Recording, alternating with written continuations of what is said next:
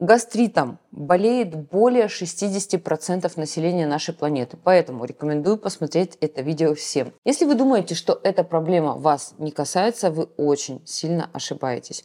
Я расскажу, как можно избавиться от неприятных проявлений этого заболевания с помощью питания, но я вас очень прошу не игнорировать болезнь и не пытаться лечиться самостоятельно. При боли в эпигастральной области и дискомфорте обязательно записывайтесь к врачу.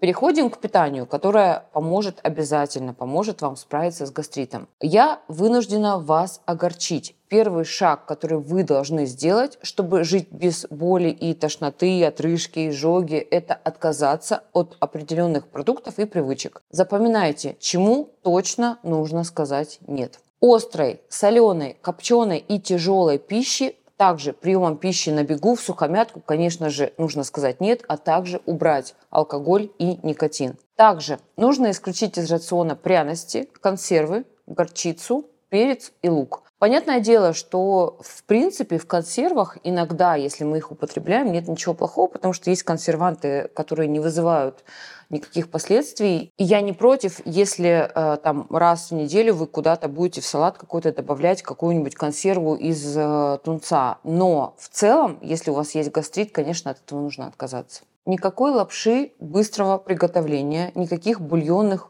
кубиков концентратов картофельного пюре не должно быть в рационе. Да, несомненно, они экономят время, но убивают ваш желудок и слизистую нашего желудка.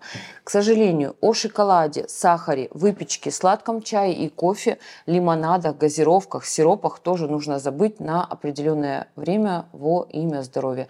Если вы спросите, Наталья Александровна, а вот насколько мне нужно исключить это все, и что я никогда не смогу жить нормальной жизнью, я вам скажу, ну, примерно полгода э, протокола питания, лечебного протокола питания, просто без него никак. А если я раз в неделю буду есть сахар, то... А, ну, э, смотря как. Ты здоровый человек, у тебя все хорошо у тебя нет заболеваний.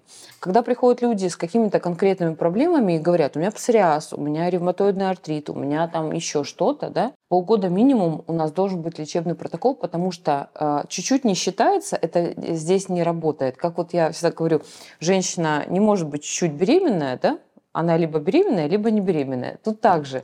Либо ты соблюдаешь, либо ты не соблюдаешь. Нужно убрать э, любые заменители сахара, кроме натуральных стевия, ретритол, фитпарат там, и так далее. Просто ты здоровый, у тебя нет проблем. Ну, ты можешь себе там, там, ты такой, типа, думаешь, откажусь от сладкого, ладно, там, ну, вроде ЗОЖ и все такое, на две недели.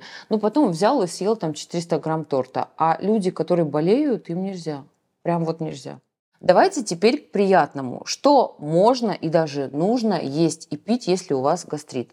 Есть можно все остальное, кроме продуктов, о которых я рассказала выше. Да, покупка продуктов станет сложнее, но это супер возможность включить фантазию и обратить внимание на новые позиции в магазинах. Сейчас очень много продуктов здорового питания, сейчас очень много магазинов здорового питания, и сейчас, в принципе, э, в нашей стране есть такое некое стремление к тому, чтобы заменить обычные продукты, кетчупы, какие-то газировки на э, российское производство с более хорошим э, экологичным составом. С едой мы разобрались. Давайте перейдем к напиткам. При гастрите, да и вообще в принципе для э, здоровья, я всегда рекомендую своим пациентам пить воду э, примерно за 40-30 э, минут до еды. Не за 10, не за 5 минут, а примерно там 30-40 минут. Если это чай или кофе, какие-то горячие напитки, то это должно быть за час до еды, либо час после еды. Еще очень важный вопрос э, у моих пациентов. Наталья Александровна, я не могу отказаться от кофе. Люблю кофе, просто не могу. Да?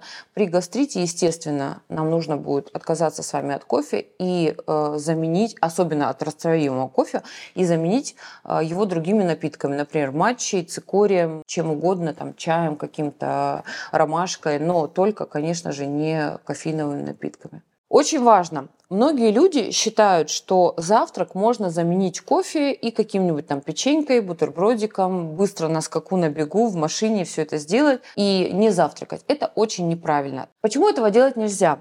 Утром у нас с вами физиологически повышен уровень гормона стресса кортизола. А когда мы пьем кофе натощак, то есть без еды, просто пьем кофе натощак и, и не дай бог, и, курим, при этом, мы повышаем уровень гормона стресса, уровень гормона кортизола в 10 раз. А чем выше кортизол, тем а, хуже наше состояние, тем больше мы находимся в какой-то тревожности, тем а, слабее наши надпочечники, тем хуже, в принципе, работает наш желудочно-кишечный тракт. Кофе, кстати, это желчегонное, и мы знаем с вами, что желчный сокращается только на прием пищи с жирами. А тут, получается, мы не едим, а просто пьем что-то, и сокращается наш желчный. Выбрасывается желчь, у нас начинается диарея. Почему некоторые люди говорят, что я а, утром натощак выпиваю кофе и иду сразу в туалет? Потому что у вас начинает оттекать желчь, и, соответственно, вы, у вас есть позыв э, к тому, чтобы сходить в туалет. Этого делать ни в коем случае нельзя. Сначала вода утром, потом завтрак, а потом можете пить кофе, курить и делать все, что вы хотите.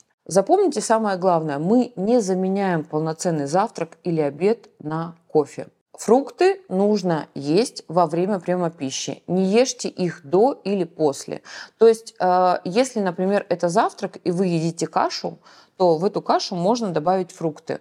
Если вы, например, э, худеете или сбрасываете вес, то э, фрукты мы едим в первой половине дня, ну, то есть на завтрак, и дополняем этим основной прием пищи конкретный пример, например, э, овсяная каша. Овсянка с малиной.